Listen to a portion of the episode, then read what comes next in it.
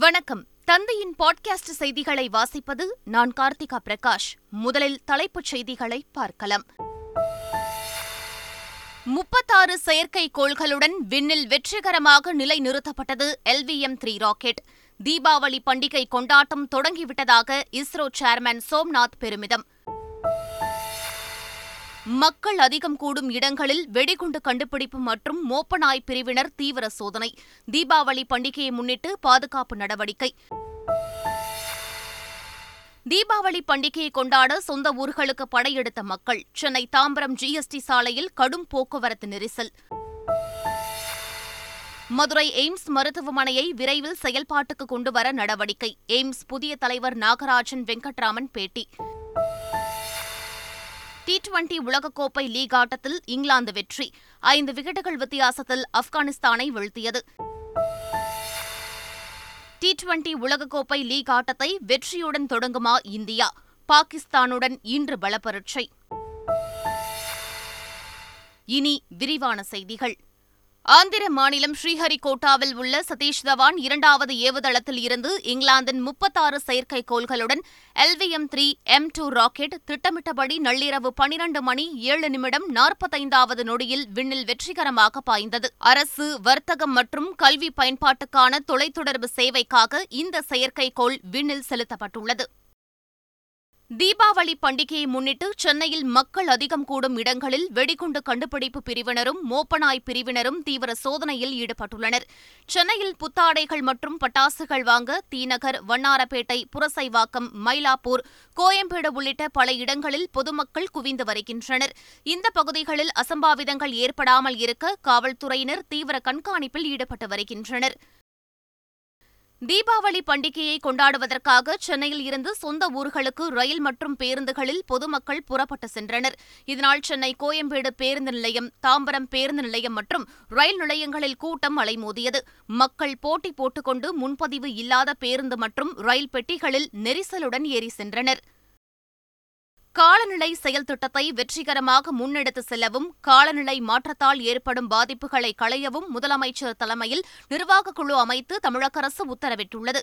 இந்த குழுவில் தமிழக அரசின் மூத்த செயலர்கள், பொருளாதார நிபுணர் மாண்டேக் சிங் அளுவாலியா, இன்போசிஸ் நிறுவனத்தின் தலைவர் நந்தன் எம். நிலகேனி ஆகியோர் உறுப்பினர்களாக இருப்பதாக அரசாணையில் தெரிவிக்கப்பட்டுள்ளது. 7.5% இடஒதுக்கீட்டின் கீழ் மருத்துவக் கல்லூரியில் சேர்ந்த அரசு பள்ளி மாணவர்களுக்கு முதலமைச்சர் விரைவில் மடிக்கணினியை வழங்குவார் என அமைச்சர் மா சுப்பிரமணியன் தெரிவித்துள்ளார். சென்னை ராஜீவ்காந்தி அரசு மருத்துவமனையில் புதிய அறுவை சிகிச்சை உபகரணங்களின் பயன்பாட்டையும் பல்வேறு புதிய திட்டங்களையும் தொடக்கி வைத்த அமைச்சர் மா சுப்பிரமணியன் 7.5% இடஒதுக்கீட்டின் கீழ் மருத்துவ படிப்பில் சேர்ந்த அரசு பள்ளி மாணவர்களுக்கு கடந்த ஆண்டை போல் இந்த ஆண்டும் மருத்துவ பாடத்திட்டம் பதிவிறக்கம் செய்யப்பட்ட மடிக்கணினிகளை முதலமைச்சர் விரைவில் வழங்குவார் என தெரிவித்துள்ளார். தூத்துக்குடி துப்பாக்கிச்சூடு சம்பவம் தொடர்பாக அப்போதைய முதலமைச்சரை விசாரிப்பது குறித்து முதலமைச்சர் ஸ்டாலின் முடிவெடுப்பார் என திமுக துணை பொதுச் செயலாளர் கனிமொழி தெரிவித்துள்ளார். தூத்துக்குடியில் செய்தியாளர்களை சந்தித்தவர் இதனை தெரிவித்தார். முத்துராமலிங்க தேவர் தங்க கவச விவகாரத்தில் நீதிமன்றம் கூறுவது போல் அரசு நடந்து கொள்ளும் என அமைச்சர் ராஜ கண்ணப்பன் தெரிவித்துள்ளார். மேலும் முத்துராமலிங்க தேவர் குரு பூஜைக்கு முக்கிய பிரமுகர்கள், பொதுமக்கள் சென்று வர தனித்தனி வழிகள் ஏற்படுத்தப்பட்டிருப்பதாகவும், முதலமைச்சர் ஸ்டாலின் குரு பூஜையில் பங்கேற்பது குறித்து பயணத்திட்டம் வெளியானவுடன் தெரியவரும் என்றும் கூறியுள்ளார். பொதுமக்கள் செல்றதுக்கு தனி வழி, முக்கிய பிரமுகர்கள் செல்றதுக்கு தனி வழி வச்சு ஒரு பிரச்சனை இல்லாமல் போறது மாதிரி பண்ணிருக்கு, எல்லா ஏற்பாடு பண்ணிருக்கு. சரி, முன்னாடி மண்டபத்துக்கு முன்னாடி ஒரு மண்டபம் ஒரு பந்தல் போடப்பட்டிருக்கு. அதில் ஜனங்கள்லாம் வந்து நிற்கிற மாதிரி இருக்குது. வண்டியெல்லாம் எடுக்கிறதுக்கு ஏற்பாடு பண்ணியிருக்கு, எல்லா வசதிகளும் ஏற்பாடு பண்ணியிருக்கு. அதனால் வந்து எந்த விதமான குறைபாடும் இருக்காது. முதல்வர் தளபதியார் அவர்கள் வந்து மற்ற சமுதாய தலைவர்கள், பல்வேறு அரசியல் கட்சி தலைவர்கள் வருவாங்க. எல்லா ஏற்பாடும் வந்து சுமூகமாக நடைபெறுவதற்குரிய ஏற்பாடுகள் பண்ணியிருக்கு. மக்களுக்கான சரியான நீதியினை பெற்றுத் தருவதன் மூலம் சிறப்பான ஜனநாயகத்தை நாம் உருவாக்க முடியும் என தமிழக நிதியமைச்சர் PTR பழனிவேல் தியாகராஜன் தெரிவித்துள்ளார். சென்னையில் நடைபெற்ற நூல் வெளியீட்டு விழாவில் பங்கேற்று பேசிய அவர் இதனை தெரிவித்தார். தொடர்ந்து பேசிய திராவிடர் கழக தலைவர் கி. வீரமணி, ஜனநாயகத்தில் நீதித்துறைதான் மக்களின் கடைசி நம்பிக்கை என்று தெரிவித்தார். தூத்துக்குடி துப்பாக்கிச்சூடு சம்பவத்தை டிவியில் பார்த்துதான் தெரிந்து கொண்டேன் என்று எடப்பாடி பழனிசாமி கூறியதாக ஆணையம் கூறியிருப்பதற்கு பாஜக மாநில தலைவர் அண்ணாமலை கண்டனம் தெரிவித்துள்ளார். சென்னையில் செய்தியாளர்களை சந்தித்தவர் இதனை தெரிவித்தார். ஒரு சிஎம் எடுக்கிற டெசிஷனை கேள்வி கேட்கறதுக்கு ஆணையத்துக்கு என்ன உரிமை இருக்கு? அந்த மொமெண்ட்ல அந்த டெசிஷன் எடுத்திருக்கார். நாங்கள் ஏற்கனவே சொன்னது போல துப்பாக்கிச்சூடு சரியா எங்களுக்கு தெரியாது. அந்த நேரத்தில் காவல்துறைக்கு வேறு வாய்ப்பெல்லாம் நடத்தியிருக்காங்க. துப்பாக்கிச்சூடு நடத்திய விதம் சரியா, அது தவறு. துப்பாக்கிச்சூடு நடத்திய விதம் தவறு. ரப்பர் புல்லட் யூஸ் பண்ணியிருக்கலாம், அதுக்குள்ள நான் போக வேண்டாங்கண்ணா. கண்ணீர் புகை கொண்டு வேறு வேறு ஆப்ஷன்ஸ் இருக்குது. முட்டிக்கு கீழே ஏர் ஃபயரிங்கு, நிறையா ஸ்டெப் இருக்குது. ஆனால் ஒரு வண்டி மேலே ஏறி நின்று ஒரு அப்பாவி அல்லது போராளி எந்த ஆங்கிளில் பார்த்தாலும் கூட அந்த மாதிரி ஷூட்டிங் தவறு தான். தொலைக்காட்சி நடத்த மாநில அரசுகளுக்கு மத்திய அரசு தடை விதித்துள்ளதற்கு மக்கள் நீதி மய்யம் கண்டனம் தெரிவித்துள்ளது. மாநில அரசு சார்பில் தொலைக்காட்சி ஒளிபரப்ப மத்திய அரசு தடை விதித்துள்ளது மாநில உரிமையை பறிப்பதாக உள்ளதென தமிழக தகவல் தொழில்நுட்பத்துறை அமைச்சர் மனு தங்கராஜ் கூறியுள்ளார். மாநிலங்களுடைய அதிகாரங்களை பிடுங்கி மாநில சுயாட்சி தத்துவத்துக்கு எதிராக மத்தியிலே அதிகார குவியல் என்கின்ற முயற்சியை பல வழிகளில் செய்து வருகிறது. இதைத்தான் திராவிட முன்னேற்றக் கழகம் தொடர்ந்து கடுமையாக எதிர்த்து வருகின்றோம். மாநிலங்களுக்கான அதிகாரத்தை அதிகமாக வழங்க வேண்டும் என்பது அனைத்து மாநிலங்களுடைய கோரிக்கைகள். இன்றைக்கு அதை அவர்கள் மீறுவது என்ற செயல் வன்மையான கண்டனத்திற்குரியது. பிஜேபி ஆளுகின்ற மாநிலங்களிலே இந்தி திணிப்பையும் இந்த அதிகார குவியலையும் எதிர்த்து இன்றைக்கு பலர் பேசி வருகின்றார்கள். நிச்சயமாக இது குறித்து நாங்கள் தமிழக மாண்புமிகு முதல்வர் அவர்களோடு பேசி அதற்கான ஒரு முழுமையான முறையான நடவடிக்கையை மேற்கொள்வோம். தமிழகத்தில் துணைவேந்தர் பதவி 50 கோடி ரூபாய்க்கு விற்கப்பட்டதாக பஞ்சாப் மாநில ஆளுநர் பன்வாரிலால் புரோஹித் குற்றம் சாட்டியுள்ளார். சண்டிகரில் செய்தியாளர்களிடம் பேசிய பன்வாரிலால் புரோஹித், தமிழகத்தில் 4 ஆண்டுகள் ஆளுநராக பணியாற்றிய அனுபவம் மிக மோசமாக இருந்ததாக கூறினார். தமிழகத்தில் துணைவேந்தர் நியமனத்திற்கு 50 கோடி அளவுக்கு ஏலம் போனதாக பன்வாரிலால் புரோஹித் கூறிய நிலையில் ஆளுநரின் இந்த பேச்சு அப்போதைய அதிமுக ஆட்சி அடித்த கொள்ளையை காட்டுவதாக தமிழ்நாடு காங்கிரஸ் கமிட்டி தலைவர் கே எஸ் அழகிரி விமர்சித்துள்ளார். சென்னையில் செய்தியாளர்களை சந்தித்தவர் இதனை தெரிவித்தார். நான் தமிழ்நாட்டு ஆளுநராக இருந்த பொழுது மிகுந்த அவமானத்திற்கு உட்பட்டேன். துணைவேந்தர் பதவிகள் 50 கோடி ரூபாய்க்கு ஏலம் போயிற்று. அவைகளை சீர்திருத்த நான் மிகவும் சிரமம் மேற்கொண்டேன் என்று தமிழகத்தினுடைய பெருமையை பஞ்சாபில் போய் அவர் பறைசாற்றியிருக்கார். அதிமுக ஆட்சியில் நாம் கண்ட பலன் இதுதான். துணைவேந்தர் பதவி நியமனம் குறித்த தமிழக முன்னாள் ஆளுநர் பன்வாரிலால் புரோஹித்தின் கருத்து ஏற்றுக்கொள்ளக்கூடியது அல்ல என்று அதிமுகவை சேர்ந்த முன்னாள் உயர்கல்வித்துறை அமைச்சர் கே பி அன்பழகன் தெரிவித்துள்ளார். இன்றைக்கு பஞ்சாபிலே அவருக்கு துணைவேந்தரை நியமனம் செய்யக்கூடிய வாய்ப்பு இல்லை என்பதை கருத்தில் கொண்டு அதிலே இன்றைக்கு தமிழகத்தை குறை கூறுவது எந்த விதத்திலும் ஏற்புடையதாக இல்லை. முதியோர் மாற்றுத்திறனாளிகளுக்கு உதவித்தொகை முறையாக வழங்கப்பட்டு வருவதாக அமைச்சர் மா சுப்பிரமணியன் தெரிவித்துள்ளார். தீபாவளி பண்டிகையை முன்னிட்டு சென்னை சைதாப்பேட்டை தொகுதிக்கு உட்பட்ட பகுதியில் முதியோர், கைம்பெண்கள் மற்றும் ஆதரவற்றோருக்கு விலையில்லா வேஷ்டி சேலையை அமைச்சர் மா சுப்பிரமணியன் வழங்கினார். பின்னர் விழாவில் பேசிய அவர், அரசின் பல திட்டங்கள் மக்களுக்கு தெரியாமல் இருப்பதாக தெரிவித்தார். மகாராஷ்டிர மாநிலம் ஜல்னா மாவட்டத்தில் உள்ள ராமர் கோவிலில் சிலைகள் திருடப்பட்டதை அடுத்து அம்மாநில போலீசார் தமிழக காவல்துறையின் உதவியை நாடியுள்ளனர். இது தொடர்பாக ஜல்னாவில் செய்தியாளர்களிடம் பேசிய மாவட்ட காவல் கண்காணிப்பாளர் அக்ஷய் ஷின்டே, திருடப்பட்ட சிலைகளை மீட்டுக் கொடுப்பதில் தமிழக காவல்துறையின் சிலை கடத்தல் தடுப்பு பிரிவு முக்கிய பங்கு வகிப்பதால் தமிழக காவல்துறையின் உதவியை நாட இருப்பதாக தெரிவித்தார். மதுரை எய்ம்ஸ் மருத்துவமனையை விரைவில் செயல்பாட்டிற்கு கொண்டுவர நடவடிக்கை எடுக்கப்படும் என்று மதுரை எய்ம்ஸ் மருத்துவமனையின் தலைவர் நாகராஜன் வெங்கட்ராமன் தெரிவித்துள்ளார். மாநில அரசு ரொம்ப கோஆபரேட் பண்ணுவாங்க. ஏன்னா அவங்களும் துரிதம் படுத்தணும். இது எந்த அளவுக்கு மக்களுக்கு சேவை பண்ண வைக்கணுங்கிறது மாநில அரசு ரொம்ப ஆர்வமாக இருக்குது. ஸோ இந்த மத்திய மாநில அரசை ரெண்டையும் கோஆப்டேஷன் பண்ணி நம்ம இந்த வண்டியை நம்ம செலுத்தி எவ்வளவு சீக்கிரம் ஒரு சேவை மக்களுக்கு சேவை பண்ணணுமோ, எஜுகேஷன், அதோடு இல்லாமல் மக்களுக்கு மருத்துவம், இப்போ எய்ம்ஸ் டெல்லி மாதிரி கொண்டுறணும்னு ஒரு ஆசையில் இருக்கேன். தமிழகத்தை இன்னும் 6 மாத காலத்தில் போதைப் பொருள் இல்லா தமிழகமாக மாற்றுவதே இலக்கு என்று டிஜிபி சைலேந்திரபாபு தெரிவித்துள்ளார். வேலூரில் செய்தியாளர்களிடம் பேசிய அவர், தீபாவளி பண்டிகையை ஒட்டி தமிழகம் முழுவதும் 1,10,000 காவலர்கள் பாதுகாப்பு பணியில் ஈடுபட்டு வருவதாக கூறினார்.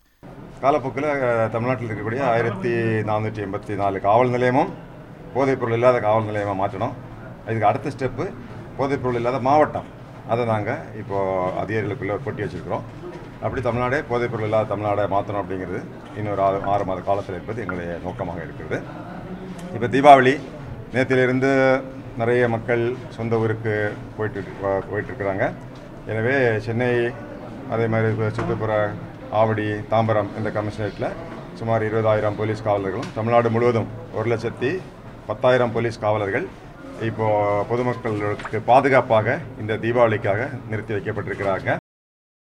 தூத்துக்குடி துப்பாக்கிச்சூடு சம்பவத்திற்கும் ஸ்டெர்லைட் ஆலைக்கும் எந்தவிதமான சம்பந்தமும் இல்லை என ஸ்டெர்லைட் ஆலை ஆதரவு கூட்டமைப்பினர் தெரிவித்துள்ளனர். தூத்துக்குடியில் ஸ்டெர்லைட் ஆலை கூட்டமைப்பினர் செய்தியாளர்களை சந்தித்து பேசினர். அப்போது துப்பாக்கிச்சூடு சம்பவம் தொடர்பாக அருணா ஜெகதீசன் விசாரணை அறிக்கையில் ஸ்டெர்லைட் ஆலையின் பெயர் குறிப்பிடப்படவில்லை என தெரிவித்தனர். ஐப்பசி மாத சனி பிரதோஷ தினத்தையொட்டி திருவண்ணாமலை அண்ணாமலையார் கோவிலில் உள்ள பெரிய நந்தியம் பெருமானுக்கு பால், இளநீர், சந்தனம் ஆகியவற்றை கொண்டு சிறப்பு அபிஷேகம் நடைபெற்றது. தொடர்ந்து பல்வேறு மலர்களால் நந்தியம் பெருமானுக்கு அலங்காரம் செய்யப்பட்டு பஞ்சமுக தீபாரதனை காட்டப்பட்டது. இதில் திரளான பக்தர்கள் பங்கேற்று சுவாமி தரிசனம் செய்தனர். நெல்லை நெல்லையப்பர் திருக்கோவில் திருக்கல்யாண விழாவின் சிகர நிகழ்ச்சியான தவசிருக்கும் காந்திமதி அம்பாளுக்கு சுவாமி நெல்லையப்பர் காட்சியளிக்கும் வைபவம் விமர்சையாக நடைபெற்றது. அதனைத் தொடர்ந்து சுவாமிக்கும் அம்பாளுக்கும் மகா தீபாரதனை காட்டப்பட்டது. திருச்செந்தூர் முருகன் கோவிலில் நடைபெறும் கந்தசஷ்டி விழாவில் கோவிலுக்குள் தங்கியிருந்து பக்தர்கள் தங்கள் வேண்டுதலை நிறைவேற்ற ஆவண செய்ய வேண்டும் என தமிழக அரசுக்கு தமிழக பாஜக தலைவர் அண்ணாமலை வேண்டுகோள் விடுத்துள்ளார். இதுகுறித்து அவர் வெளியிட்டுள்ள அறிக்கையில், வேண்டுதல் நிறைவேற்ற காத்திருக்கும் பக்தர்களின் பாரம்பரிய உரிமையை பறிக்காமல் அவர்களை கோவிலுக்குள் தங்கியிருக்க அனுமதிக்க வேண்டும் என்றும் கேட்டுக் கொண்டுள்ளார். இறக்குமதியை மட்டுமே சார்ந்திருந்த பல்வேறு துறைகளின் உலகளாவிய மையமாக இந்தியா திகழ்வதாக பிரதமர் நரேந்திர மோடி பெருமிதம் தெரிவித்துள்ளார். மத்திய அரசின் ரோஜ்கர் மேளா என்ற வேலைவாய்ப்பு முகாமை பிரதமர் நரேந்திர மோடி காணொலி காட்சி மூலம் தொடங்கி வைத்தார். அப்போது பேசிய பிரதமர், உலகின் 5வது மிகப்பெரிய பொருளாதாரமாக இந்தியா உள்ளதாக கூறினார். குஜராத்தில் போக்குவரத்து விதி மீறலுக்கு அபராதம் இல்லை என அம்மாநில அமைச்சர் அறிவித்துள்ளார். தீபாவளியை முன்னிட்டு குஜராத் மாநிலம் சூரத் நகரில் காவல்துறை சார்பில் பாதுகாப்பு நிகழ்ச்சி நடைபெற்றது. அதில் பேசிய மாநில உள்துறை அமைச்சர் ஹர்ஷ் சாங்வி, அக்டோபர் 21 முதல் 27 தேதி வரை போக்குவரத்து விதிகளை மீறுவோரிடம் அபராதம் வசூலிக்கப்படாது என தெரிவித்தார். அமைச்சரின் இந்த பேச்சுக்கு கடும் விமர்சனங்கள் எழுந்துள்ளன. பஞ்சாப் அரசு ஊழியர்களுக்கு பழைய ஓய்வூதிய திட்டத்தை அமல்படுத்த பஞ்சாபின் ஆம் ஆத்மி அமைச்சரவை ஒப்புதல் வழங்கியுள்ளது. பஞ்சாப் அரசின் இந்த முடிவிற்கு பஞ்சாப் அரசு ஊழியர்கள் கூட்டமைப்பு வரவேற்பு தெரிவித்துள்ளது. ஏற்கனவே சத்தீஸ்கர், ஜார்க்கண்ட் மற்றும் ராஜஸ்தான் மாநில அரசுகள் பழைய ஓய்வூதிய திட்டத்தை அமல்படுத்தியுள்ளன என்பது குறிப்பிடத்தக்கது. கோவா சர்வதேச திரைப்பட விழாவில் RRR மற்றும் ஜெய்பிம் திரைப்படங்கள் திரையிடப்பட உள்ளன. தமிழ் உள்ளிட்ட பல்வேறு மொழிகளில் தேர்ந்தெடுக்கப்பட்ட படங்கள் அனைத்தும் வருகிற நவம்பர் 20 தேதி முதல் 28 தேதி வரை கோவாவில் நடைபெறும் சர்வதேச இந்திய திரைப்பட விழாவில் திரையிடப்பட்டு கௌரவிக்கப்பட உள்ளன. புவி வெப்பமயமாதலுக்கு எதிராக உலகம் விரைந்து செயல்படாவிட்டால் காலநிலை மாற்றம் மிக மோசமான பிரச்சினையாக உருவெடுக்கும் என்று ஐநா பொதுச் செயலாளர் ஆண்டோனியோ குட்டரஸ் எச்சரிக்கை விடுத்துள்ளார். மேலும் சுற்றுச்சூழல் ஆர்வலர்கள் மீதான அடக்குமுறைக்கு எதிராக வியட்நாமிற்கு அவர் எச்சரிக்கை விடுத்தார்.